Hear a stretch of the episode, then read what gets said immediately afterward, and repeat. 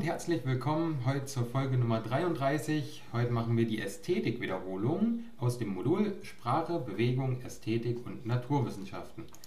Das ist besonders schwierig heute, weil es ganz viel darum geht, dass man eigentlich sehen muss, äh, was präsentiert wird oder worüber ich rede. Aber ja, mal gucken. Also ich versuche es mal.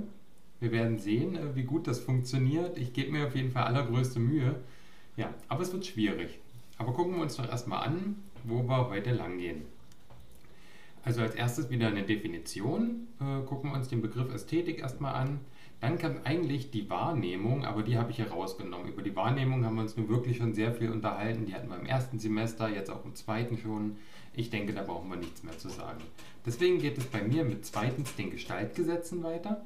Drittens die Elemente der Gestaltung. Viertens Kontraste. Fünftens Farbe sechstens Format und siebentens Kompositionsrichtlinien. Ja, dann fangen wir doch mal an und gucken mal, wie das so wird. Also, erstens die Definition. Ästhetik ist das Wort, um das es geht. Und das ist wirklich aus dem Altgriechischen übersetzt, äh, bedeutet es einfach Wahrnehmung und Empfindung. Im Gegensatz äh, zum heute verwendeten Ästhetikbegriff, der eher schön, geschmackvoll und ansprechend bedeutet, zumindest äh, umgangssprachlich oder alltagssprachlich, ähm, das aber ja gar nicht wirklich dem Wort Ursprung entspricht. Und dafür gibt es eigentlich noch ein anderes Wort, das wäre dann die Kalistik, das ist eine Teildisziplin der Ästhetik. Und in der Kalistik äh, beschäftigt man sich mit der Wahrnehmung ausschließlich schöner Dinge. Und so bedeutet die äh, Ästhetik eigentlich äh, alles, was unsere Sinne wahrnehmen. Und zwar alles Schöne, Hässliche, Angenehme, Unangenehme und so weiter.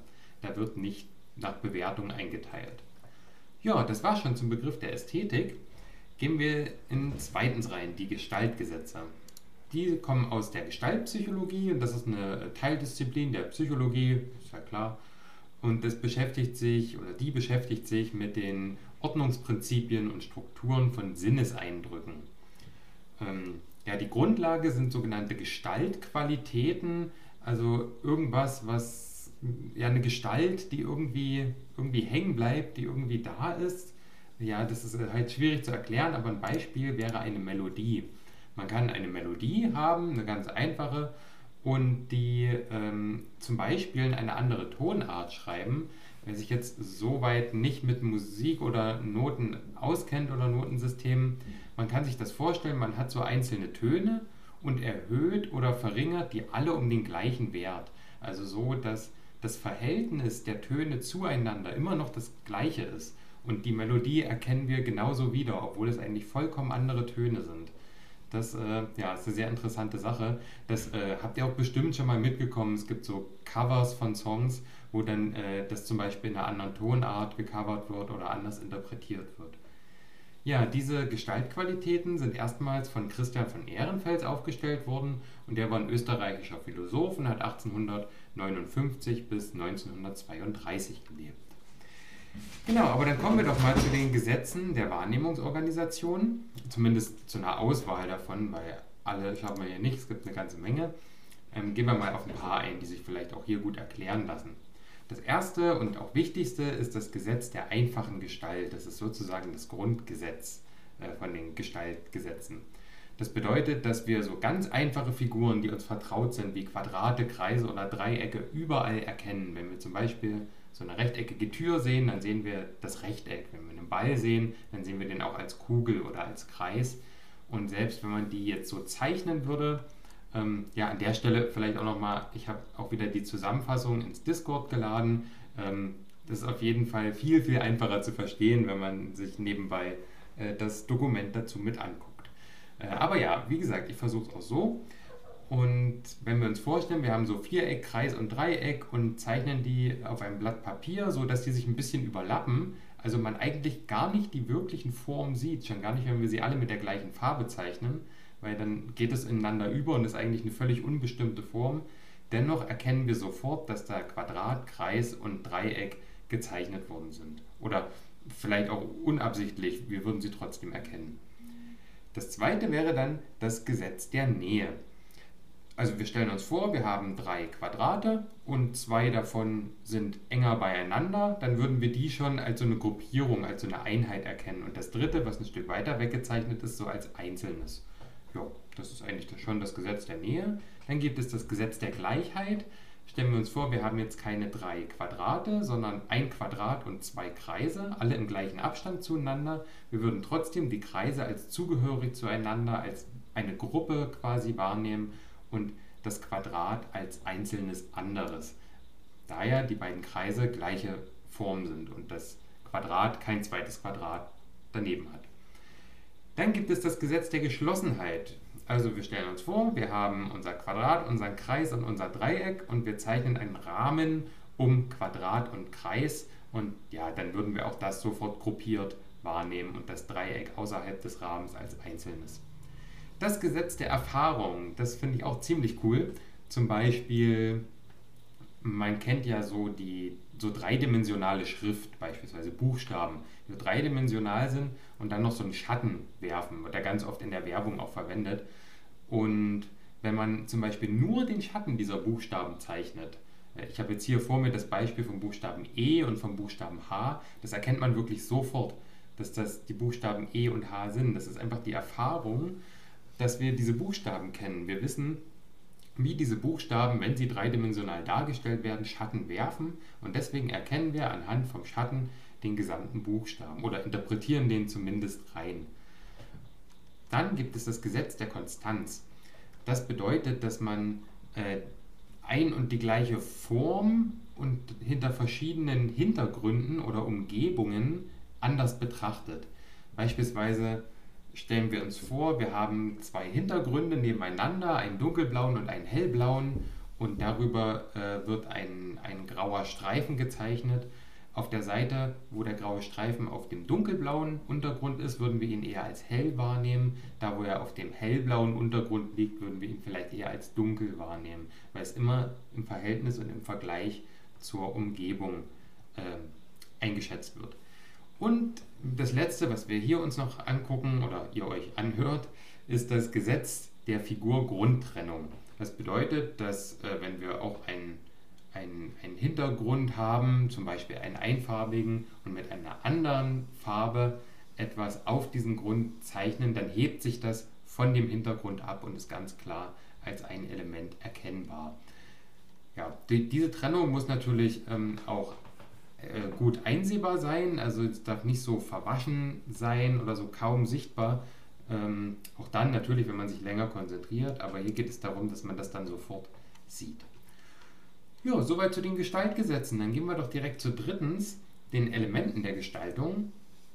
Ähm, da gibt es so Ausgangsformen und äh, Formkategorien. Und diese Formkategorien, das sind jetzt hier naja, hier sind es jetzt sechs Stück. Ähm, ja, werden wir gleich sehen. Eins davon kann ich euch auf jeden Fall hier nicht erklären. Aber das erste, ähm, das ist richtungslos. Also wenn wir uns vorstellen, wir haben ganz viele Kreise, verschiedene Größen, verschiedene Farben, die sind alle so aufeinander oder aneinander gezeichnet. Da, da erkennen wir nicht wirklich eine Richtung. Das sieht aus, als ob das Bild ruht sozusagen. Das ist bei einem Kreis ganz generell. Ein Kreis hat ja nicht zum Beispiel irgendwie einen besonders spitzen Winkel in irgendeine Richtung oder sowas, wo man jetzt eine Bewegung dran ausmachen könnte. Das, die zweite Formkategorie wäre die Richtung. Also ja, ganz normal, wir stellen uns vor zum Beispiel einen Strichcode. Ne, das ist so unten nach oben oder oben nach unten, ganz klar die Richtung, weil die Streifen äh, hier senkrecht verlaufen. Wenn, jetzt, wenn wir das jetzt um 90 Grad drehen und die Streifen waagerecht verlaufen, dann ist es natürlich links, rechts, rechts, links die Bewegung, die wir da eher sehen. Also es bewegt sich ja natürlich nicht wirklich, aber wir nehmen eine Bewegung wahr. Ich denke, das kann man auch ganz gut am Fahrzeugdesign sehen, wenn dann jeder und jede von euch kennt doch bestimmt diese Rennstreifen, die auf manchen äh, Rennwagen, Sportwagen so drauf sind, so diese zwei Streifen, die vorne von der Motorhaube bis ganz hinter gehen und die ähm, machen, ja, die, die vermitteln so das Gefühl von, von Geschwindigkeit, von Bewegung. Die dritte Formkategorie ist der Richtungsgegensatz. Das ist jetzt schon ein bisschen schwierig zu erklären. Also wir stellen uns vor, wir haben, ähm, wir haben einen Hintergrund, quasi ein graues Rechteck oder einfach ein Rechteck von irgendeiner Farbe.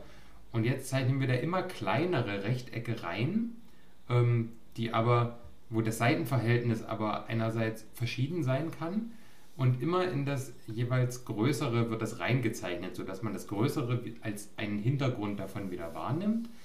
Und die werden aber nicht äh, gleich kleiner immer, also nicht immer im gleichen Verhältnis auch und werden auch nicht immer an die gleiche Stelle gezeichnet. Also zum Beispiel wird äh, das zweite vielleicht eher so unten links gezeichnet und das danach das nächst kleinere vielleicht unten rechts eher in die Ecke verortet und dann ist schon irgendwie Bewegung erkennbar, aber so eine Richtung ist da nicht so wirklich klar. Also es ist ein Richtungsgegensatz. Es ist eine Bewegung da, aber man kann keine feste Richtung ausmachen. Ja, die nächsten beiden, die hängen zusammen. Das sind die Richtungsdifferenz und ähm, Richtungsbewegt oder Richtungsbewegung. Das ähm, kann ich euch einfach beim besten Willen nicht erklären. Ich habe mir wirklich Gedanken gemacht vorher.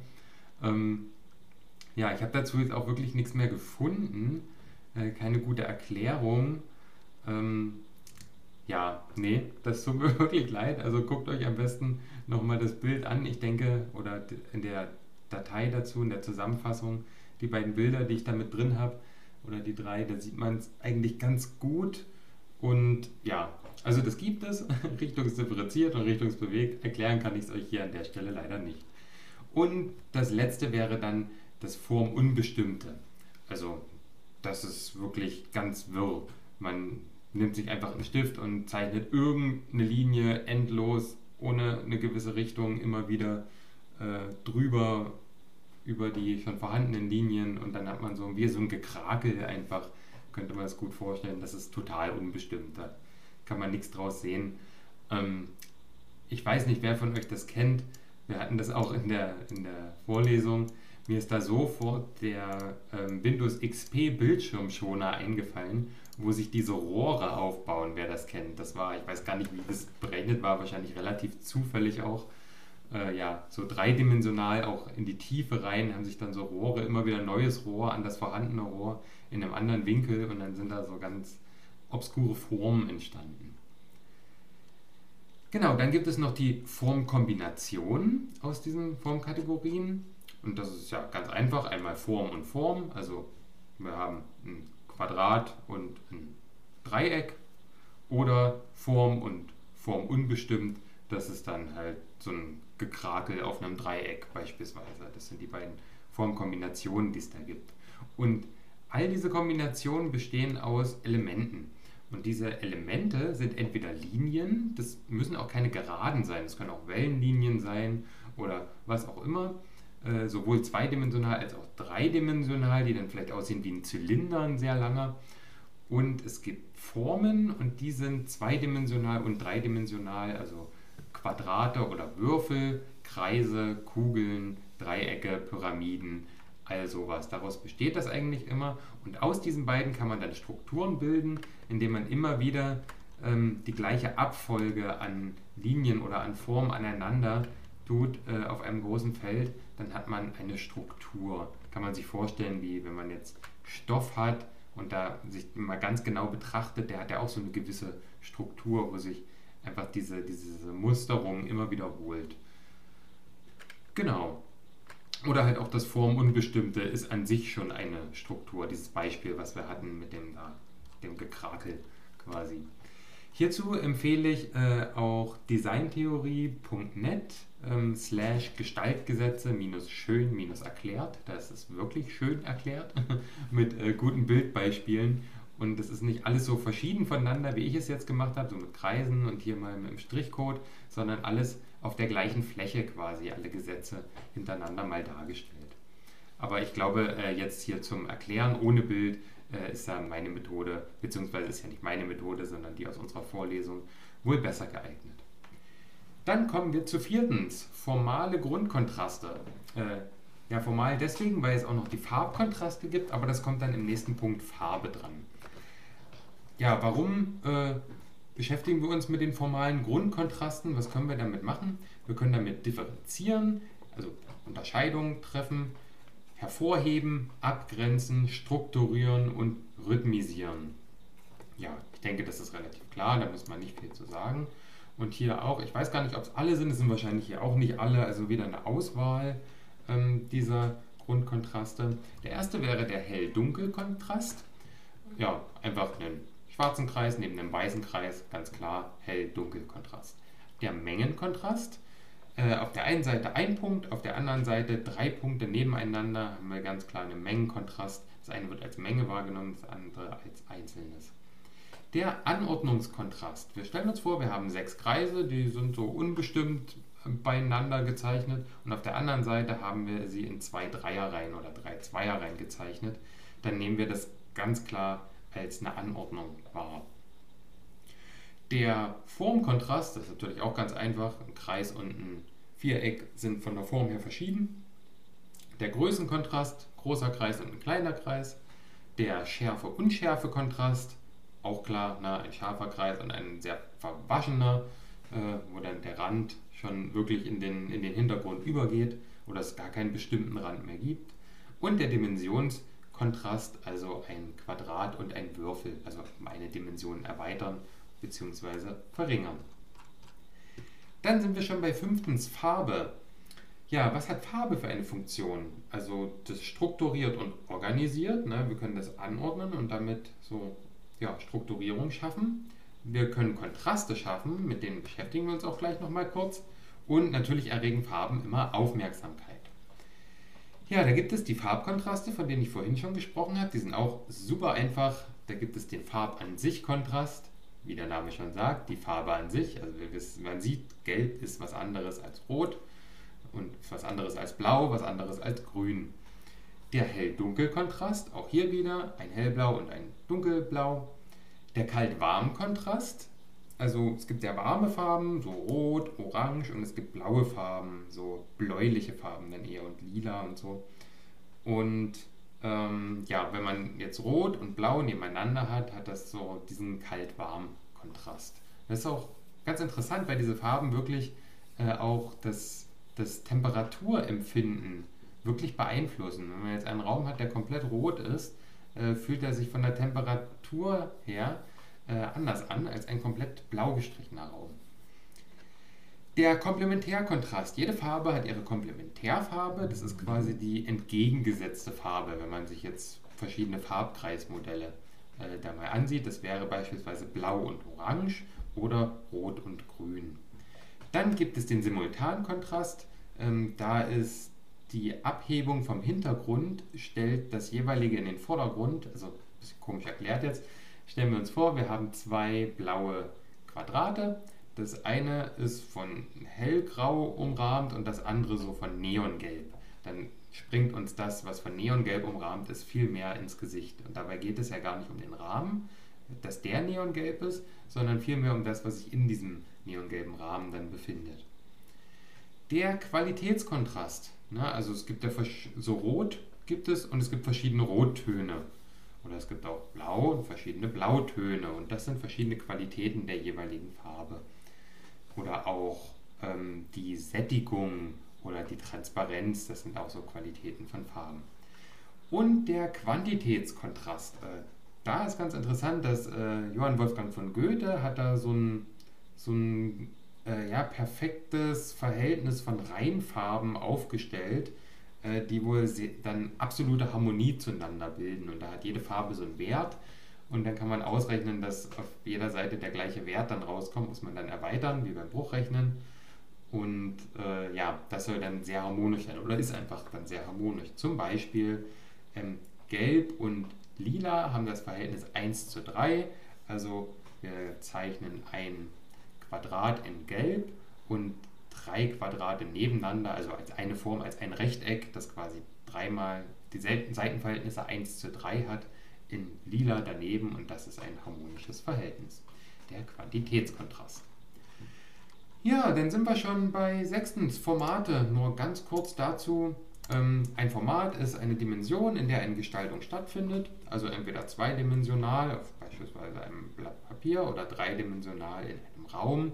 Und äh, ja, was uns wahrscheinlich am meisten in unserer Zukunft begegnen wird, sind die DIN-Formate. DIN A4 kennt jeder Mensch, äh, zumindest in unserem Studiengang sollte man die DIN-Formate kennen oder schon mal davon gehört haben. Und äh, dann sind wir schon bei siebtens, bei den Kompositionsrichtlinien. Und da gibt es drei Stück, das sind die Symmetrie, die Asymmetrie und die Reihung. Was ist die Symmetrie? Das ist wahrscheinlich am einfachsten. Ähm, wir stellen uns vor, wir haben äh, eine, eine Mitte in einem Blatt und auf, jedem, auf jeder Blattseite befindet sich genau das Identische. Also würden wir das zusammenklappen, würde es genau aufeinander liegen. Das sind, nennt sich spiegelgleiche Verhältnisse in Achse und Punkt. Also nicht nur an der Achse sondern auch wirklich im Punkt. Und die Asymmetrie ist dann natürlich das Gegenteil, also die ungleichen Verhältnisse. Ne? Wir haben dann auf einer Seite einfach etwas anderes als auf einer anderen Seite. Und die Reihung, ähm, das ist eine Linie oder Fläche, die aus mindestens drei Teilen besteht, die sich dann immer wiederholen. Also eine Reihe von etwas. Zum Beispiel, ähm, dass wir, also hier sehe ich jetzt vor mir so, ja, wie schreibe ich das?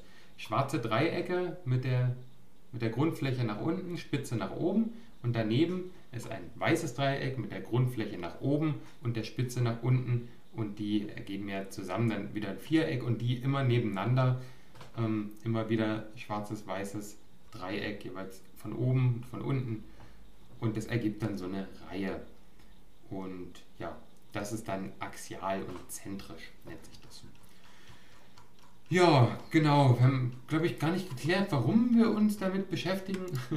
naja, äh, ich denke, das hat ganz verschiedene Gründe. Also einerseits können wir dann, wenn wir selber ähm, Angebote machen, ob das jetzt im Kindergarten ist, wo es wahrscheinlich meistens stattfinden wird, oder auch mit Jugendlichen und Erwachsenen, äh, können wir diese Gesetze nutzen, um ähm, einerseits äh, ja, zusammen mit den, mit den jeweiligen Menschen dann zu arbeiten und nach diesen Gesetzen auch etwas zu entwerfen oder auch diese Gesetze nutzen, um, ähm, um auch selber so das für Werbung nutzen zu können. Ja, also ich meine jetzt nicht diese Werbung im negativen Sinne, was man wahrscheinlich dann gleich im Gedächtnis hat, sondern wenn man einfach mal einen Aushang macht, ähm, kann man da mit solchen Gesetzen auch sicherer gehen, dass der eher erkannt wird.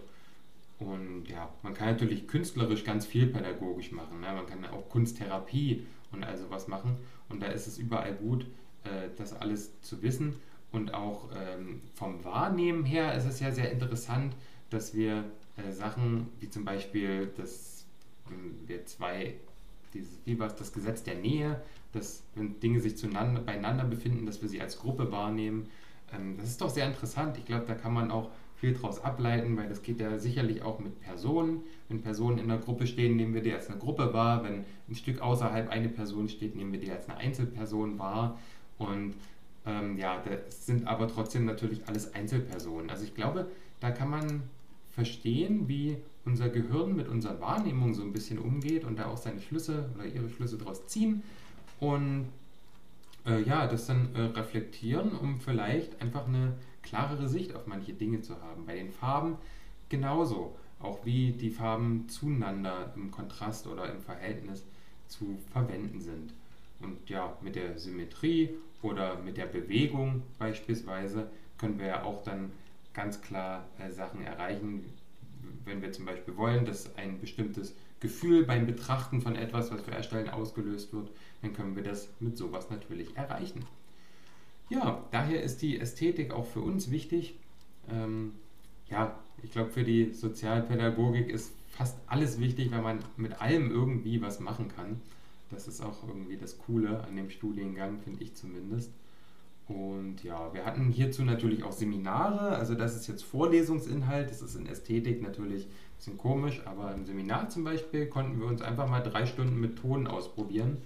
Ähm, ja, das war ziemlich cool. Es hat auch echt Spaß gemacht, weil vor allen Dingen das in Corona-Zeiten jetzt mal eins der sehr seltenen, äh, eine der sehr seltenen Präsenzveranstaltungen war, wo wir uns wirklich mal wieder gesehen haben nach Monaten. Äh, das war sehr schön, da auch zusammen einfach Spaß zu haben, sich mit so einem Werkstoff auszuprobieren. Ähm, ja, und dann konnten wir die Sachen auch brennen und das war natürlich ganz cool, wenn man dann das Regal sieht mit den ganzen unfertigen Arbeiten und ca. 50% davon Aschenbecher sind. Das, äh, ja, war wie erwartet quasi. ja, äh, genau. Viel mehr ist da, glaube ich, gar nicht zu sagen. Ästhetik muss man erleben, würde ich sagen. Man kann das verstehen, so wie das, was ich jetzt hier so ein bisschen versucht habe, euch zu vermitteln, aber erst wenn man das wirklich betrachtet, sich damit ein bisschen auseinandersetzt und das vor allen Dingen auf sich wirken lässt, erst dann ähm, entfaltet das alles natürlich die richtige Wirkung oder dann die ganze Wirkung oder auch bewusst vor allen Dingen eine Wirkung. Ja, ich zum Beispiel habe mich auch entschieden, meine Prüfung in Ästhetik zu machen. Da sitze ich jetzt auch schon immer mal dran. Und da werde ich auch gucken, dass ich die Sache, Sachen hier alle im Hinterkopf behalte. Und ja, mal gucken, was ich da für ein spannendes Projekt äh, gestalte und dann vorstelle als Prüfungsleistung. Genau, aber bis dahin hoffe ich, ihr konntet hier ein bisschen was mitnehmen. Ich hoffe, es ging auch ohne das betrachten zu können.